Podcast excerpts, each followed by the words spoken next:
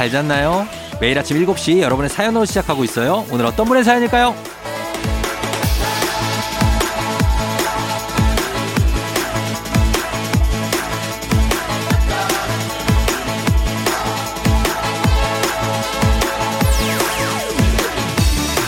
이인경님, 저 내일 첫 출근해요. 잘할 수 있다고 응원 좀 해주세요. 벌써 가슴이 두근거려요.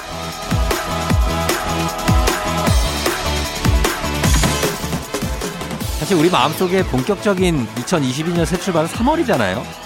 첫 주는 적응 기간이라 일단 지나갔고 이제 내일부터가 진짜 실전입니다. 뭐든 뭐 즐기는 사람은 이길 수 없다고 하죠. 즐기는 게 쉽지는 않아요, 여러분. 굉장합니다. 어려워요. 하지만 우린 그 어려운 거 이거 매번 해내는 사람들이에요. 아셨죠? 일단 툭 힘부터 빼고 부딪혀 보면 됩니다. 3월 6일 일요일 당신의 모닝 파트너 조우종의 FM 대행진입니다. 3월 6일 일요일 89.1MHz KBS 쿨 FM 조우종 FM 대행진. 오늘 첫 곡 어반자카파의 Beautiful Day로 시작했습니다. 아, 어때요, 여러분? beautiful 하나요, 오늘? 어, 일요일인데, 뭐, 이제는 날씨가 완연히 이제 뭐 따뜻해지고 그래서, 아, 좀 살 것 같아요. 어, 그동안 이제 2월도 그렇고, 저는 많이 추위를 많이 타기 때문에, 지금도 사실 춥거든요. 근데, 좀 살만해요, 그래도. 어. 이제 4월, 5월 되면 이제 내복도 벗고. 무슨 소리냐고요. 저는 한 5월, 4월 말, 그래. 많이 양보해서 그때까지는 내복을 좀 입어주는 음, 편이거든요. 그래서, 어, 그렇게 갑니다. 예. 좀 아주 날씨가 좀 풀려서 좋아요. 좋다는 얘기고요. 오늘 오프닝 출석 체크 주인공 이인경 님. 저희가 주식회사 홍진경에서 더 만두 보내 드릴게요. 첫 출근, 어, 잘 하시고, 그리고 마음 뭐 잘 이렇게 두근두근 하실 텐데, 어, 진정 잘 하셔서 첫 출근만 잘 하시면 반 간 거예요. 그다음부터는 힘내서 계속 다닐 수 있습니다. 저희가 주식회사 홍진경에서 더 만두 보내드릴 테니까 그거 맛있게 잘 드시고요. 자, 저희는 음악 좀 듣고 올게요. 황태지, 맙소사. 맙소사 솔로 듣고 왔습니다. 황태지와 제니였죠. 예. 9482님이 며칠 전에 인터넷에서 후드 집업을 주문했는데요. 남색을 살려고 했는데 실수로 회색을 주문한 거예요. 그 사실을 배송 시작하고 알게 됐고요. 그냥 입을까? 교환할까? 고민하는데 택배를 뜯어보니까 남색이 왔어요. 쇼핑몰에서 실수로 잘못 보냈나 봐요. 덕분에 바로 입고 있는데 너무 신기하죠? 크크크. 아, 이게 이중 실수를 하면 이게 제대로 찰떡궁합이 되는구나. 어, 그러네. 야, 이게 있네. 회색을 선택했는데, 어, 남색 해야 되는데 했는데, 남색이 왔어. 아, 정말 굉장합니다. 궁합이 많네요. 그쪽 쇼핑몰하고. 9482님. 어, 그리고 2767님. 어제 저녁에 거실에서 둘째 분유 먹이고 있는데, 7살 딸이 오더니 둘째 머리를 쓰다듬으면서, 으이구, 이쁜 것. 천천히 커야 돼. 알았지? 이러고는 다시 자기 방으로 들어갔대요. 너무 웃겨서 남편이랑 한참 웃었는데 어디서 배운 걸까요? 저희는 양가 부모님들 다 멀리 사시는데 말이죠. 글쎄, 이걸 어디서 배웠을까, 진짜. 본인한테 누가 하지 않았을까요? 옛날에? 어, 천천히, 애들은 좀 이렇게 좀, 이제 막, 좀 천천히 컸으면 할 때가 너무 힘들 때 지나고 나면 또 오죠. 예, 너무 예쁠 때. 너무 예쁜데 애가, 아, 좀, 너무 빨리빨리 크는 것 같으면 그때, 아, 좀 천천히 좀 크지 하는 생각이 들죠. 그러니까, 예. 아무튼 잘 키우시고 우리 첫째 둘째 2767님도 2767님 9482님 저희가 선물 하나씩 챙겨드리면서 음악 두 곡 듣고 옵니다. 세븐틴 Left & Right 마마무 HIP FM 대행진에서 드리는 선물입니다. 스무살 피부 울파인에서 개인용 고주파 마사지기 수분 코팅 촉촉헤어 유닉스에서 에어샷 U 온 가족이 즐거운 웅진 플레이 도시에서 워터파크 and 온천 스파 이용권. 당신의 일상을 새롭게. 신일전자에서 UV 열풍 침구 청소기. 기능성 보관용기 데비마이어에서 그린백과 그린박스. 이너뷰티 브랜드 올린 아이비에서 아기 피부 어린 콜라겐. 아름다운 식탁 창조 주비푸드에서 자연에서 갈아 만든 생와사비. 한 번 먹고 빠져드는 소스 전문 브랜드 청호식품에서 멸치 육수 세트 무너진 피부 장벽 강화엔 엔서 나인틴에서 시카 판테놀 크림 세트 오브맘에서 프리미엄 유산균 신터액트 건강지킴이 비타민 하우스에서 Alaskan cod liver oil 판촉물의 모든 것 유닉스 글로벌에서 여성용 장갑 한식의 새로운 품격 사홍원에서 간식 세트 문서서식 사이트 예스폼에서 문서서식 이용권 헤어기기 전문 브랜드 JMW에서 전문가용 헤어드라이어 메디컬 스킨케어 브랜드 DMS에서 코르테 화장품 세트 갈배 사이다로 속 시원하게 음료 첼로사진 예술원에서 가족사진 촬영권 천연 화장품 봉프레에서 모바일 상품 교환권 아름다운 비주얼 아비주에서 뷰티 상품권 의사가 만든 베개 시가드 닥터필로에서 3중 구조 베개 미세먼지 고민 해결 뷰인스에서 all-in-one facial cleanser 건강한 기업 오트리 푸드 빌리지에서 재미랩 그래놀라 에브리바디 엑센에서 블루투스 이어폰. 소 나이스한 세차 독일 소낙스에서 에어컨 히터 살균 탈취 제품. 판촉물 전문 그룹 기프코 기프코에서 KF94 마스크. 내 건강을 생각하는 청내 H&D에서 청소기를 드립니다. 조우종의 FM댕진 1부 함께하고 있습니다. 자, 저희는 1부 끝곡으로, 아, 이 노래도 오랜만에 듣네요. 예, 장혜진의 꿈의 대화. 이 곡 듣고 전 잠시 후에 북스타그램으로 다시 돌아올게요.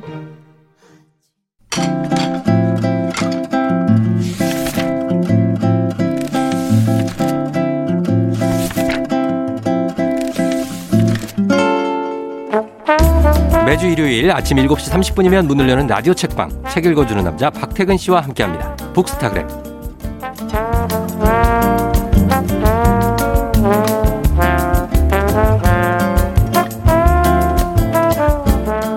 어느 나라 책이든 가리지 않고 소개해드립니다. 박태근 본부장님 어서 오세요. 네, 안녕하세요. 박태근입니다. 예, 진짜 어, 오늘 이제 뭐 어느 나라 책이든이라고 했는데 그게 이제 오늘 책 제목하고 조금 관련이 있어요, 그렇죠? 아, 실제로 어느 네. 나라 책이든 소개해 드릴 수는 없어요. 그렇죠. 저는 외국어를 우리가 뭐 탄자니아 책을 막 소개하고 그러진 않잖아요, 그죠?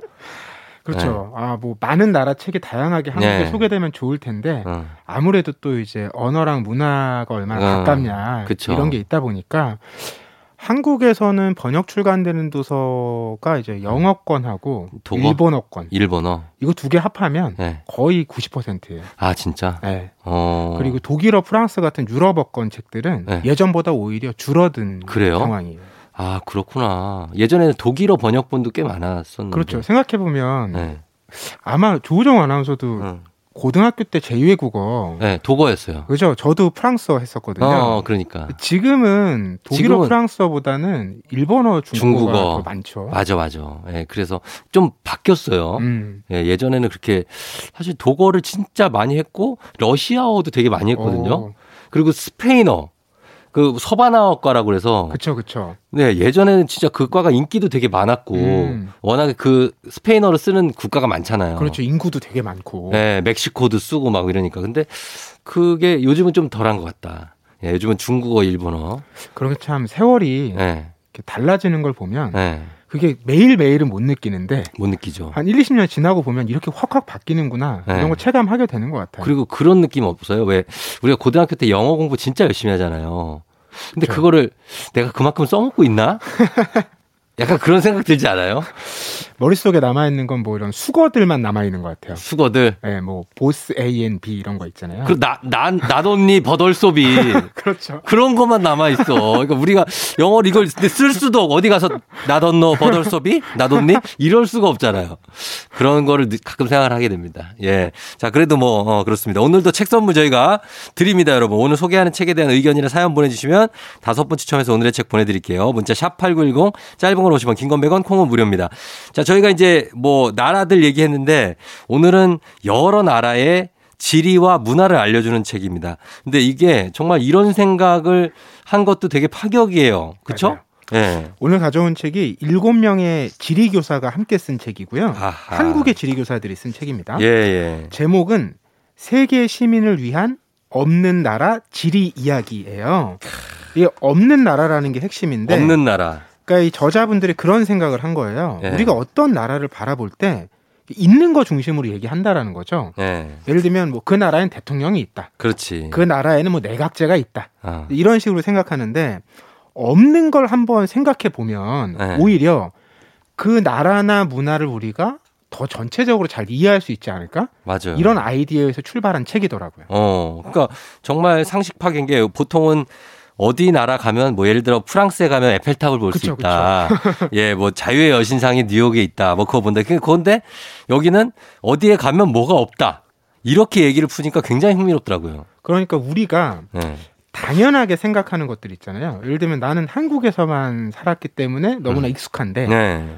어, 뭐 예를 들어 환경이 전혀 다른 아프리카 나라에 가면 어, 우리한테는 당연한 게 전혀 없을 수도 있고 그렇죠. 이런 거 반대되는 게 많잖아요. 네. 근데 우리가 그런 생각을 평소에 상상을 잘 못한다는 거죠. 어. 그런데 막상 생각해 보면 우리에게 없는 게 그쪽에 있거나 우리에게 있는 게 그쪽에 없는 경우가 많은데 네. 우리가 보통은 없는 것에 대해서 아 되게 불편할 것 같다. 그치. 아 저기 좀 살기 힘들 것 같은데. 어, 맞아, 맞아. 이런 식의 생각을 한다는 거예요. 맞아요. 근데 자세히 들여다 보면 그게 없는 데는 다 이유가 있다는 거죠. 어. 그러니까 그 사람들도 그 상황에서 잘 살기 위해서 어떤 선택들을 해왔고 어. 그 결과로 지금 그게 없다라는 거예요. 그렇죠. 그러니까 그 없는 게 뭐가 꼭 부족해서가 아니고 음. 그게 없어도 살만하고 그 말이 맞아요. 없는 게 우리 삶에 어울리고 네. 이래서 선택한 과정이라는 걸 이 책에서 함께 풀어주는 거죠. 맞습니다. 없어도 살만하니까 그게 정답인 것 같아요. 음. 자, 그럼 없는 거 사실 없는 거 떠올리는 게 쉽지가 않은데 이 저자들이 어떤 걸 찾아냈습니까? 그러니까 이 저자들도 처음에 예. 아 아이디어 정말 좋다 좋아요. 이렇게 생각을 했는데 어. 본인들도 막상 이제 없는 거 떠올리려고 해보니까 어, 어, 이게 어렵고. 사실 잘안 예, 보이잖아요. 예, 예. 제일 쉬운 접근법이 자연 환경이에요. 자연이지. 예, 예를 들면 눈이 안 내리는 나라, 어, 그러니까. 뭐 강이 없는 나라. 예. 그러니까 사우디아라비아는 실제로 강이 하나도 없대요. 아, 그래요? 네. 오. 그리고 뭐 나무가 없는 나라. 나무가 없다고요? 이런 전혀 없진 않지만 어. 그 덴마크령인 그린란드 같은 데 있잖아요. 아, 예, 예. 제일 큰 섬. 예.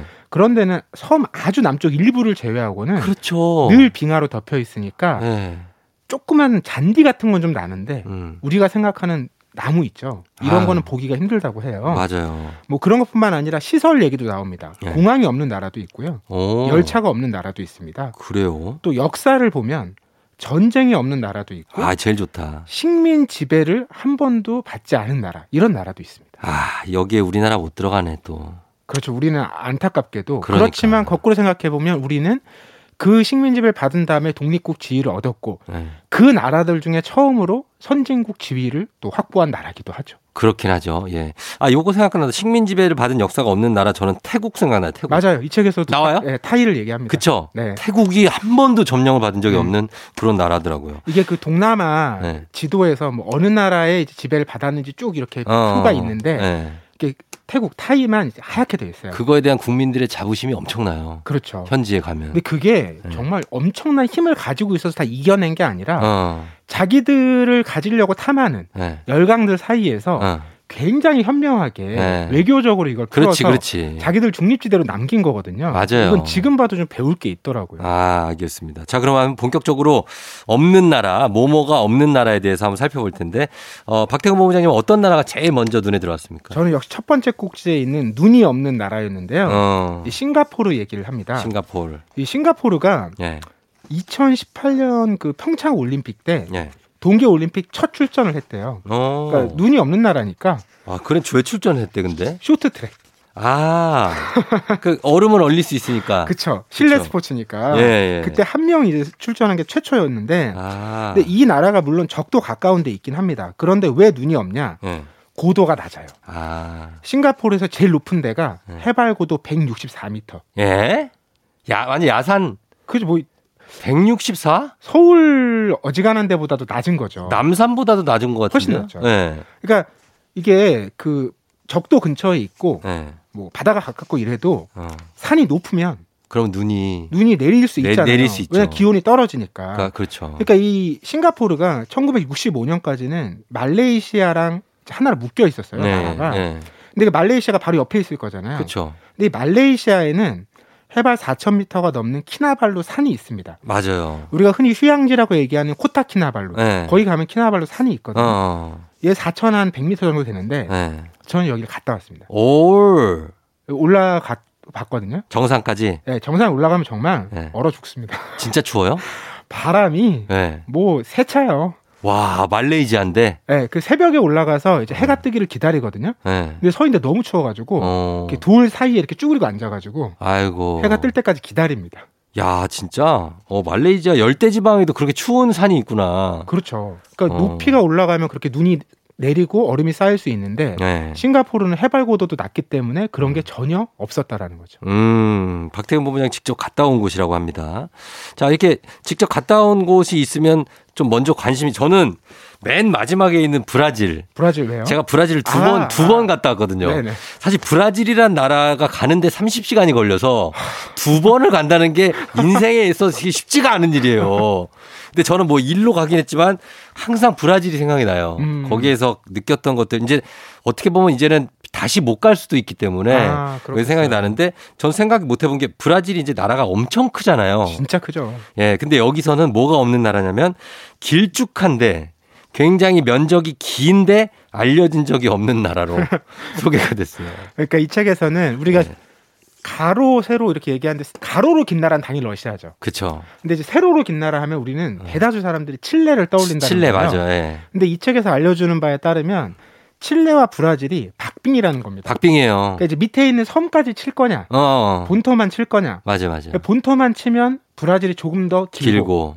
밑에 섬까지 치면 칠레가 칠레가. 좀 더 길고. 예. 그래서 이게 뭐 미국 CIA 자료 이런 데도 왔다 갔다 한다는 거예요. 아, 진짜. 어. 그래서 이제 브라질이 굉장히 중남미를 거의, 아니, 남미를 거의 가로지르니까. 그렇죠. 남미 면적의 절반 끝까지. 이상. 음. 중간에, 브라질 중간에 판타날이라는 늪지대가 있거든요. 음. 거기가 제가 들은 바로는 우리나라 면적의 세 배 크기래요.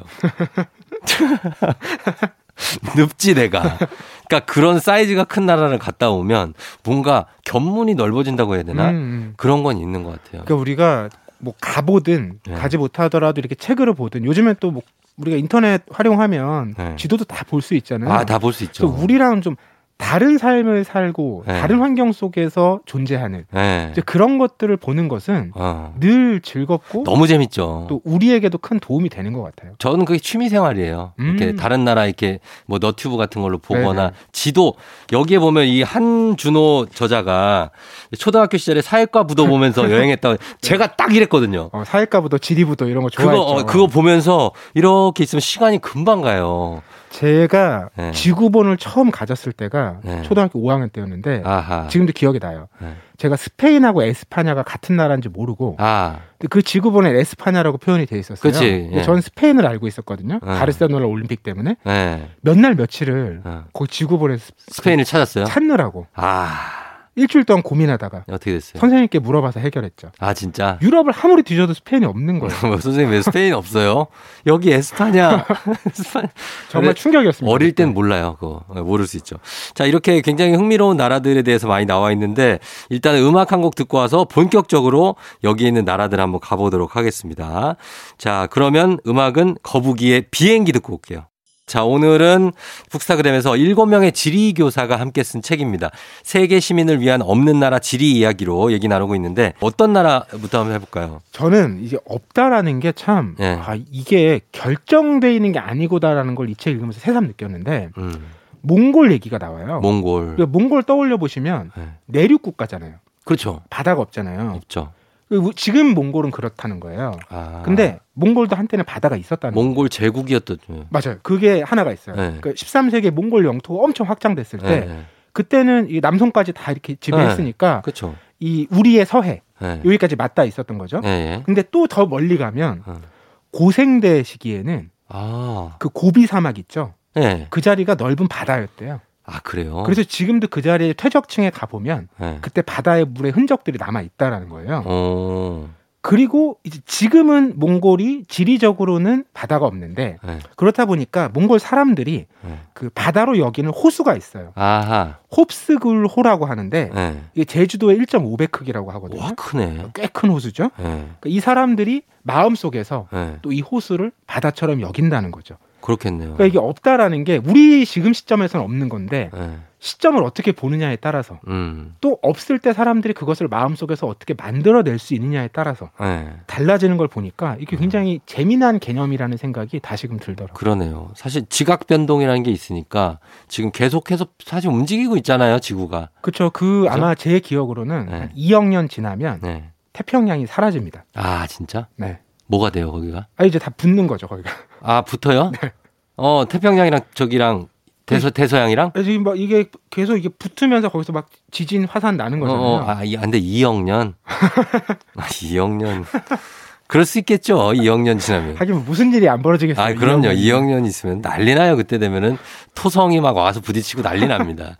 자, 그러면 일단은 어 이게 없지만 거기에 대해서 없는 것에 대해서 극복하려는 노력도 있고 또 뭐 세상이 변화하는 거에 따라서 그 없는 게 또 장점이 되는 나라도 있고 그렇죠. 맞아요. 그왜 백야라고 하죠. 백야, 어, 북유럽이나 러시아 가면 뭐 핀란드, 노르웨이 뭐 이렇죠. 네. 해가 지지 않는다. 그렇죠. 예, 이게 이제 지구 궤도 때문에 자전하고 이것 때문에 그런데 음.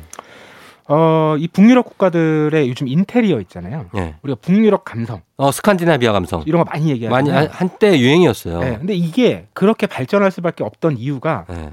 이긴 겨울 때문입니다. 아, 겨울이 길면 또 네. 춥고 집에 있는 거죠. 집에 많이 있어야 되잖아요. 예. 그러면 실내 인테리어를 좀 우울해지지 않기 위해서 그렇지. 이쁘게 해야지. 좀 밝고 따뜻하게. 아, 그 다음에 집안에서 오랜 시간을 보내야 되니까 우리도 요즘에 집에서 시간 보내면서 좀 실용적으로 이걸 바꾸잖아요. 그렇죠. 그러니까 집에서 여러 생활을 해야 되니까. 네. 이런 것들이 그 북유럽 감성에 사실 젖어 있는 거고 음. 그게 오늘날 또 인기를 끄는 원인이 되기도 한 거죠. 아, 맞아요. 저 진짜 추운데 여기 이런 추운 지방에 가 보면 집들마다 다 보통은 이렇게 안을 원목 디자인으로 이렇게 어, 따뜻하게 맞아요, 맞아요. 해놓고 조명도 예, 그리고 뭐가 아기자기하게 되게 소품들이 많아요. 따, 쪼- 조금이라도 좀 따뜻한 분위기를. 음, 그리고 뭐 빨강색 약간 이런 알록달록한 그런 색깔들을 꾸며서 좀 뭐라 그러죠? 오붓하게 모여서 따뜻하게 있을 수 있는 그러니까 막 미국처럼 대리석 네. 깔고 어. 광활한 집 이런 느낌이 아니잖아요. 그런 느낌 전혀. 없고 예, 아주 그냥 오손도손 앉아 있는 그런 느낌의 집들이 많죠. 그리고 또 이런 나라도 있어요. 음. 이름을 마음대로 지을 수 없는 나라. 어? 이름을 왜요? 이게 아제르바이잔 얘기인데 예. 여기가 그 저쪽이잖아요. 저 이라크 이란 있는 쪽. 맞아요, 맞아요. 네. 그쪽인데 여기도 이제 뭐 아랍 쪽. 풍파가 많았다는 나라잖아요. 아유, 여기는 엄청 분쟁 지역이에요. 네. 네. 그래서 이제 여기 러시아한테 감정이 안 좋아요. 어. 한 100여 년 동안 그치, 맞아요. 내전도 있고 네, 막. 받아왔기 때문에 네. 그래서 근래 좀 거기서 벗어나고자 하는 움직임이 큰 거예요. 어. 그래서 그런 러시아식 이름은 등록을 안 해주는 거예요. 아하. 그런 법안을 또 만드는 거죠. 야, 이것도 시적절하네. 러시아 나오고. 그렇죠. 근데 이게 참 묘한 게 네.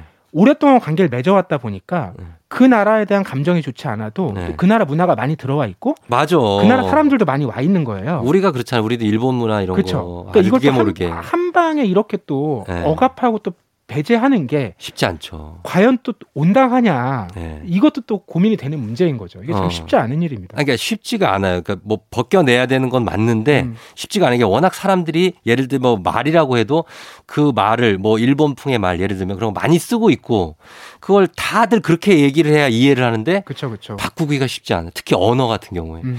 그래서 그런 느낌이 있고 아 여러 가지 이런 재밌는 나라들이 많은데 우리나라에 있는 거 없는 거는 뭐가 있을까요? 아, 그러니까 아쉽게도 이 네. 책에 그게 없는데 아마 저는 이 책이 잘 되면 네.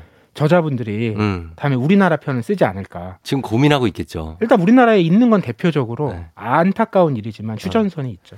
야 맞다. 네. 그러네 다른 데는 없잖아요. 거의 없죠 뭐. 뭐 우리만 남아 있다고 봐야죠 현실적으로. 그렇게 봐. 다른 나라도 거의 다 통일됐고, 뭐 예를 들어 독일, 또 예멘 이런 데 다 통일이 됐잖아요. 하긴 우리만 통일이 좀 안 되고 있네. 그렇습니다. 예, 그런 것들로 또 새로 만들어도 좋을 것 같습니다. 자, 오늘 일곱 명의 지리교사가 함께 쓴 책, 세계 시민을 위한 없는 나라 지리 이야기에서, 어, 지리 이야기 살펴봤습니다. 여기 지도도 살펴보시고, 뭐 여기 안에 보면 사진들도 많고 하니까 굉장히 재밌게 보실 수 있을 것 같아요. 자, 고맙습니다. 박태근 본부장님, 저희 다음 주에 만나요. 네, 고맙습니다. 네. 다시는 또 강수지, 시간 속의 향기.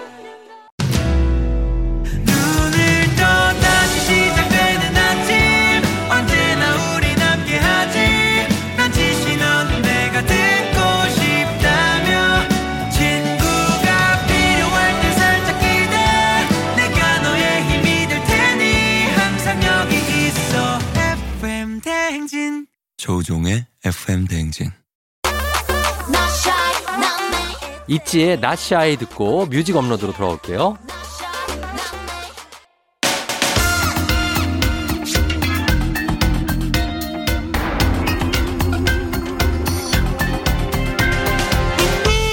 일요일 아침마다 꼭 들러야 하는 선곡 맛집 한겨레신문 서정민 기자님과 함께합니다. 뮤직 업로드.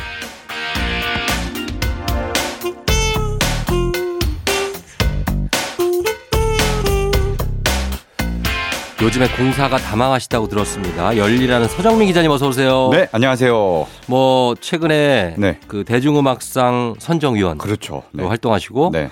또 책도 아, 공동 저서 네네. 어 굉장합니다. 아, 요새 뭐 오징어 게임이 난리 아닙니까? 예, 예. 또 미국 배우 조합상 이정재, 정호연 배우 다 이제 주연상을 받았고요. 예, 예. 그 열풍이 아직도 꺼지지 않고 있는데 예.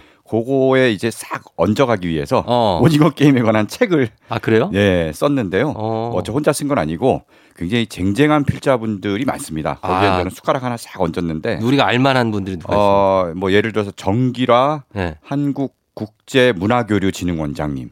아. 그다음에 KBS에 계신 분도 있어요. 유건식 KBS 공공미디어 연구소장님이 아. 이분이 넷플릭스랑 뭐 이쪽 해외 드라마나 OTT에 굉장히 전문가시거든요. 예. 이런 분들이 쫙 쟁쟁한 분들이 참여를 했는데 뭐 여러 교수님들이나 어. 거기에 제가 살짝 숟가락 하나 얹었습니다. 저는 서정민 기자님밖에 모르겠어요.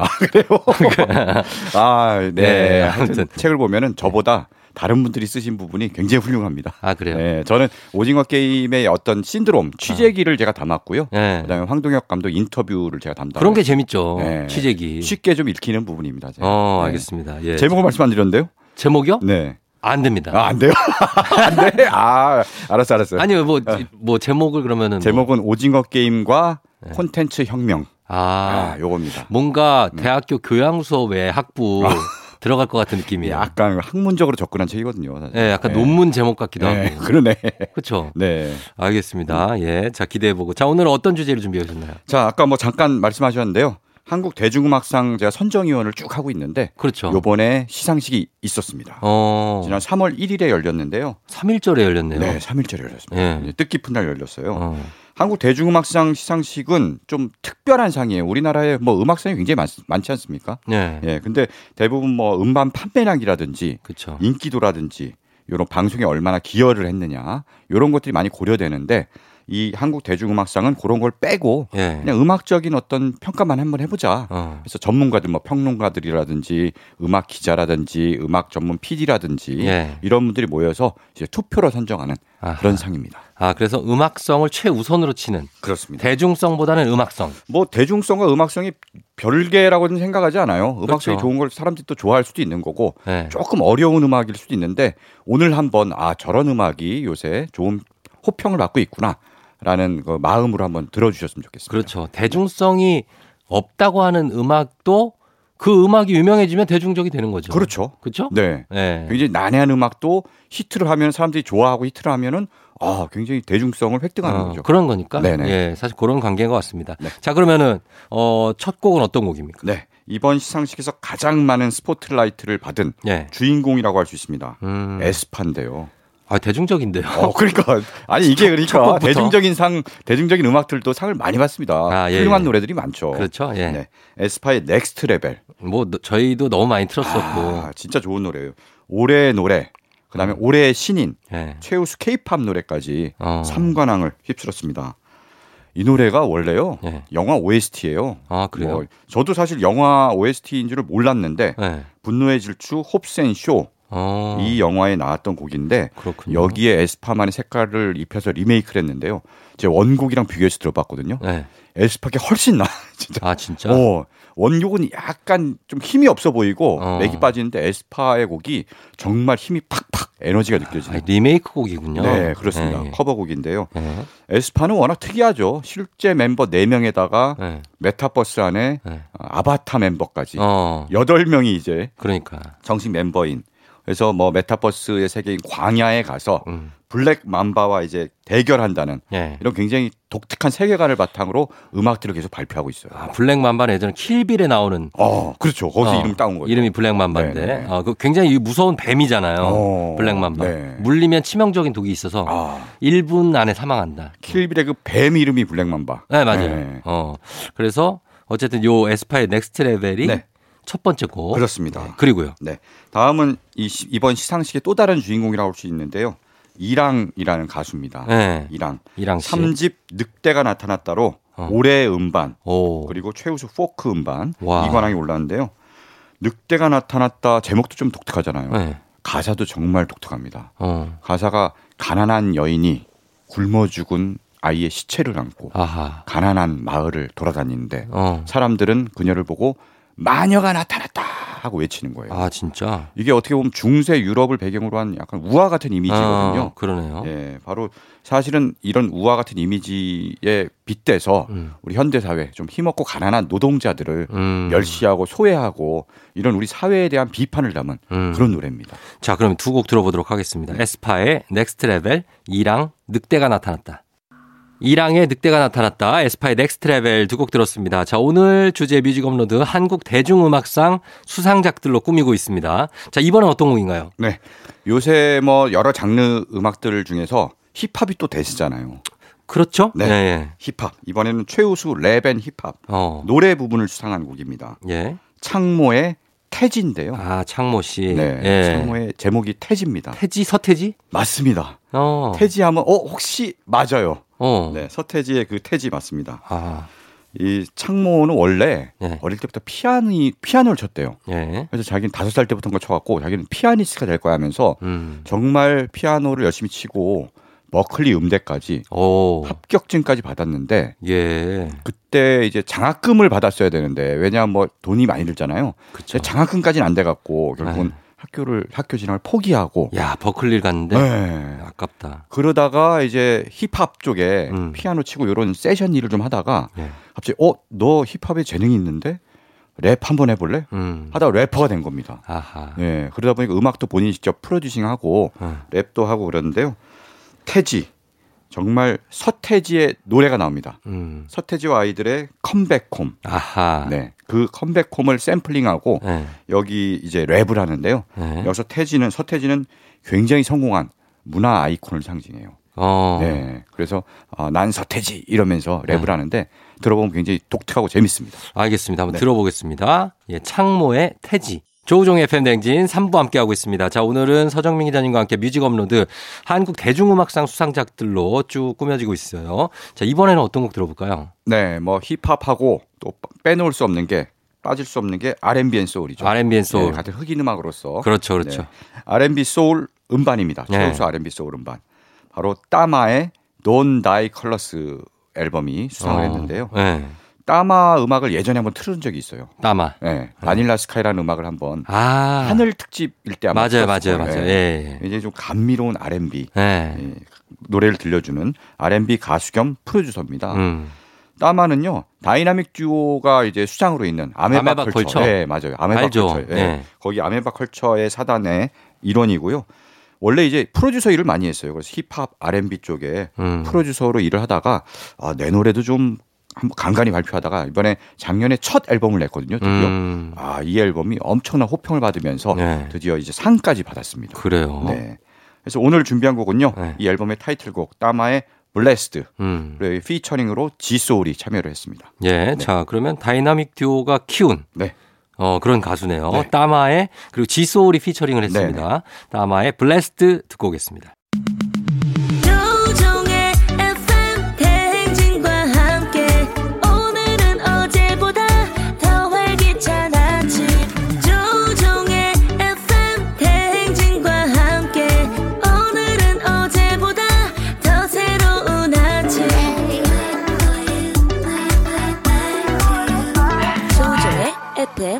대행진 KBS 쿨 FM 조우종 FM 댕진 4부로 돌아왔습니다. 자, 오늘 뮤직 업로드는 한국 대중음악상 수상작들 거의 뭐 시상식처럼 만나보고 있어요. 네. 자, 다음 곡 소개해 주시죠. 네. 이번에는 가장 대중적이고 네. 인기 있는 장르라고 할 수 있죠. 최우수 팝. 아. 네. 최우수 팝 노래 수상곡을 준비했습니다. 예. 바로 악뮤의 어. 낙하. 낙하. 네. 예. 낙하. 이 곡도 인기가 많죠. 그렇죠. 예. 악뮤가 지난해 발표한 앨범 Next Episode 예. 수록곡인데요. Next Episode가 굉장히 재미있는 컨셉의 앨범이에요. 음. 말하자면 콜라보를 컨셉으로 한. 아. 전곡을 예. 다른 가수들과 다 콜라보를 했어요. 어, 특이합니다. 네. 네. 그래서 이선희 씨와도 했고요. 네. 자이언티, 음. 빈지노, 음. 그다음에 잔나비 최정훈, 음. 크러쉬, 음. 샘킴하고 콜라보한 곡이 있고요. 예. 그리고 바로 이 낙하는 아이유. 아이유, 네, 네. 아이유와 콜라보를 했습니다. 그렇죠. 사실 이 노래요. 노래 들어보면 멜로디 라인이 굉장히 변화가 심하고 네, 예. 현란해요. 그렇죠. 그래서 어떻게 보면 야 이게 좀 노래가 좀 난해한 거 아닌가 음. 하는 생각이 살짝 드는데 예. 이런 노래를 모든 누구나 쉽고 편안하게 들을 수 있도록 만들었으니까 음. 이게 바로 악뮤와 아이유의 힘이 아니겠습니까? 예. 네, 바로 그런 점도 높이 평가를 받았고요. 예.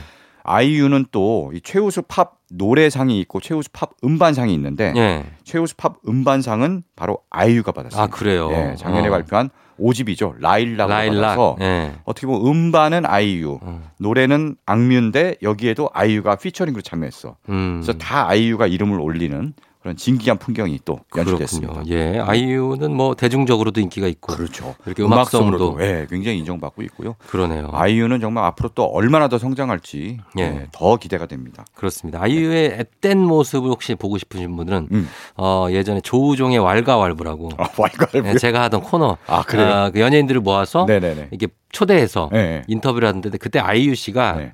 고등학생 때였어요. 와 정말요? 예. 그때 혹시 그 3단 고음 어, 그거, 좋은 나, 그거 날 나오기도 전에. 전인가요? 예. 뭐 마시멜로 막 이런 노래 부르고 그때인가? 그 유명할 때가 아니에요. 아. 그때는 제가 더 유명할 때. 아, 진짜. 네. 아이유보다 어. 제가 유명한 네. 2000, 2000 한 7, 8년도. 야.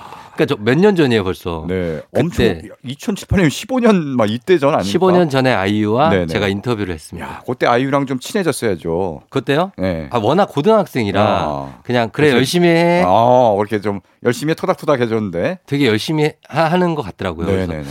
아 어떻게 될까 했는데 음. 음, 굉장히 엄청난. 엄청난 대표하는 뮤지션이 된 거죠. 그렇죠. 네. 예, 그래서 아이유가 기억, 기억이 납니다. 자, 그래서 그러면 이 곡 어, 아이유와 함께한 낙하를 걸어놓고 그 다음에 네. 한곡 더 소개해 주시죠. 네.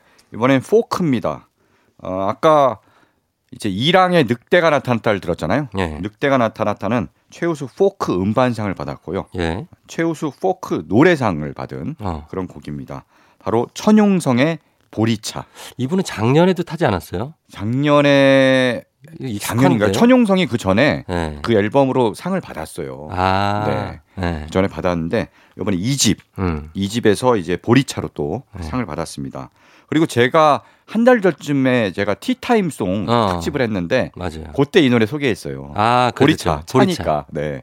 그래서 소개를 했는데 아 역시 상을 받았습니다. 사실 뭐 보리차 그때도 말씀드렸지만 추억의 차잖아요. 옛날엔 물 대신 마시던 예. 네, 그런 차인데요. 천용성이 작년에 발표한 앨범 수몰 네. 의 수록곡입니다. 어. 네, 수몰의 수록곡인데요. 원래 앨범의 다른 곡들은 다 본인이 직접 네. 불렀는데 이 노래만 특이하게 다른 사람이 음. 불렀는데 그 사람이 누구냐면은 배우 강말금 씨입니다. 예, 네. 강말금 씨. 이분 여기저기 많이 나오더라고요. 그러니까요. 저는 이제 찬실이는 복도 많지라는 노- 영화를 처- 영화에서 이분 처음 보고 예. 인터뷰도 했어요. 어 저분 연기자로 대성하겠다. 아, 진짜. 어, 연기를 워낙 잘하고 어. 캐릭터도 좋아갖고 네네. 인터뷰를 했는데 그 이후에 여기저기 정말 많이 나오고 어. 최근에 또 제가 즐겨보는 드라마가 있습니다. 네. 서른 아홉이라고 아, 손예진 씨 나오고 맞아요, 맞아요. 전미도 씨 나오고 저도 조금 봤어요. 네. 그 드라마에서 손예진 씨의 언니로 나오거든요. 그렇죠, 그렇죠. 네. 예, 그래서 예. 또 굉장히 반갑게 재밌게 아. 보고 있습니다. 자, 그럼 두 곡 들어보겠습니다. 아이유와 함께한 악뮤의 낙하, 강말금 피처링 천용성 보리차. 아이유와 함께한 악뮤의 낙하, 강말금 피처링 천용성 보리차. 두 곡 들었습니다. 자, 이번엔 어떤 곡인가요? 네. 평소에 좀 접하기 힘든 네. 그런 장르의 곡을 준비했습니다. 바로 재즈인데요. 재즈죠. 네, 예, 예. 재즈. 우리가 재즈 옛날에 한번 재즈가 엄청 붐을 일으킨 적이 있어요. 음. 그게 언제냐면 90년대인데 네. 왜 붐이 일어났냐면은 네. 사랑을 사랑을 그대 품 안에 아. 네. 네. 차인표 씨가 네. 색소폰을 엄청 멋있게 부는 장면이 나왔거든요. 그쵸. 아, 네. 알죠. 재벌 2세가 네. 색소폰을 데렐랄라라라. 네. 그러고서 그 장면이 나온 다음에 정말 재즈 붐이 막 일어났고 너도 나도 재즈 듣고 막 재즈 클럽 막 장사 잘 되고 이러다가 어. 훅 꺼졌거든요. 그 다음에 그러게요. 그때 그때 그렇게 재즈 붐이 있었나요? 있었어요. 모르고 그 드라마는 봤는데 네, 그 드라마의 영향으로 진짜 재즈 붐이 있었어요. 그게 사랑을 그대 품 안에 맞아요? 맞아요. 살 안재욱도 나온? 안재욱이 나왔나요? 별은 내 가슴이 아닌가요? 아. 그거는 별은 내 가슴인가? 그렇지.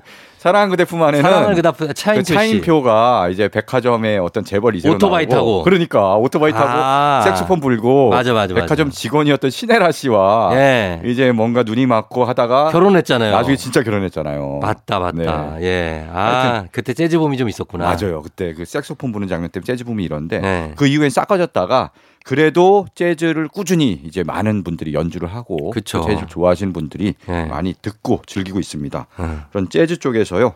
바로 최우수 재즈 보컬 음반 수상작. 음. 재즈는 이제 연주곡도 많기 때문에 연주 음반과 보컬 음반으로 나눠서 시상을 하는데 예. 보컬 음반 수상작입니다. 바로 마리아 킴의 With Strings, Dreams 음. of You라는 앨범이 예. 이 부분 상을 받았습니다. 어. 마리아 킴은요 네. 피아니스트예요. 아, 그래요? 피아노를 치고 어. 노래도 직접 합니다. 노래도 하고. 이런 경우가 잘 없거든요. 보통 재즈는 노래만 하든지 예. 피아노만 치든지 이러는데 그렇죠. 피아노를 치면서 노래까지 잘하는 굉장히 드문 경우입니다. 예. 그래서 이분한테 이런 평이 이 붙습니다. 피아노 치듯이 노래하고 노래하듯이 피아노를 친다. 네. 그래서 굉장히 자유로운 표현이 가능한 뮤지션이다라는 극찬을 받는데요. 예.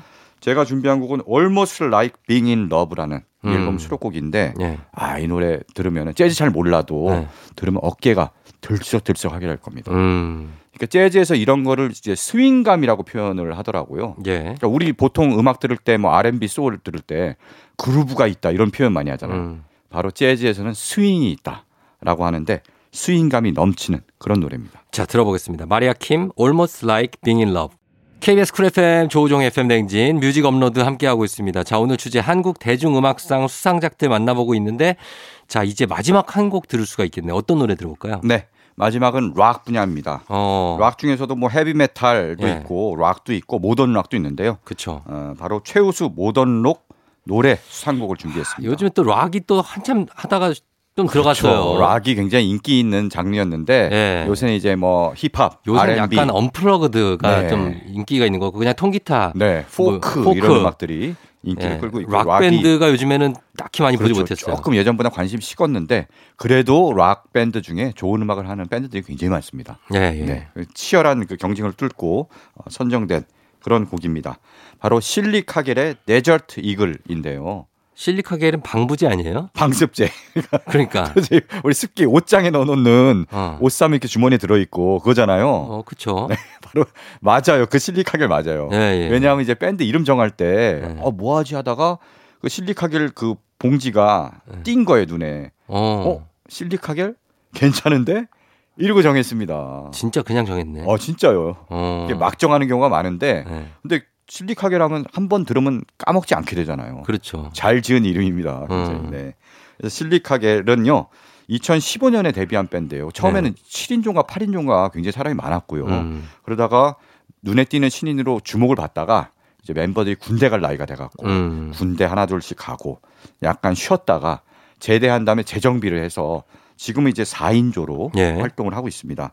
그래서 앨범을 발표했고요. 작년에 낸 데저트 이글 이 곡이 네. 엄청나게 화려하고요. 대곡 스타일입니다. 음. 길이도 한 5분 넘고요. 네. 어, 듣다 보면 굉장히 가슴이 웅장해지고 음. 특히 이제 한 3분 정도 지나서 네. 후주 부분이 나와요. 어. 갑자기 이제 신시사이저 연주가 막 나오는데 네. 이 부분이 진짜 좋아요. 아하. 이 부분까지 잘 들어야셔야 됩니다. 알겠습니다. 네. 자, 그럼 이 곡을 끝곡으로 네. 들려드리면서 마무리하도록 하겠습니다. 서정민 기자님 오늘도 고맙습니다. 네, 고맙습니다. 자, 실리카겔의 데저트 이글 대곡이니까 한번 감상해 보시면서 저도 인사드리겠습니다. 여러분 오늘도 골든벨 울리는 하루 되시길 바랄게요.